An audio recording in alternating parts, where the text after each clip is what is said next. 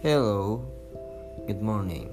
Di sini gue bakal ngomong tentang uh, pendidikan kepada anak. Seperti apa sih?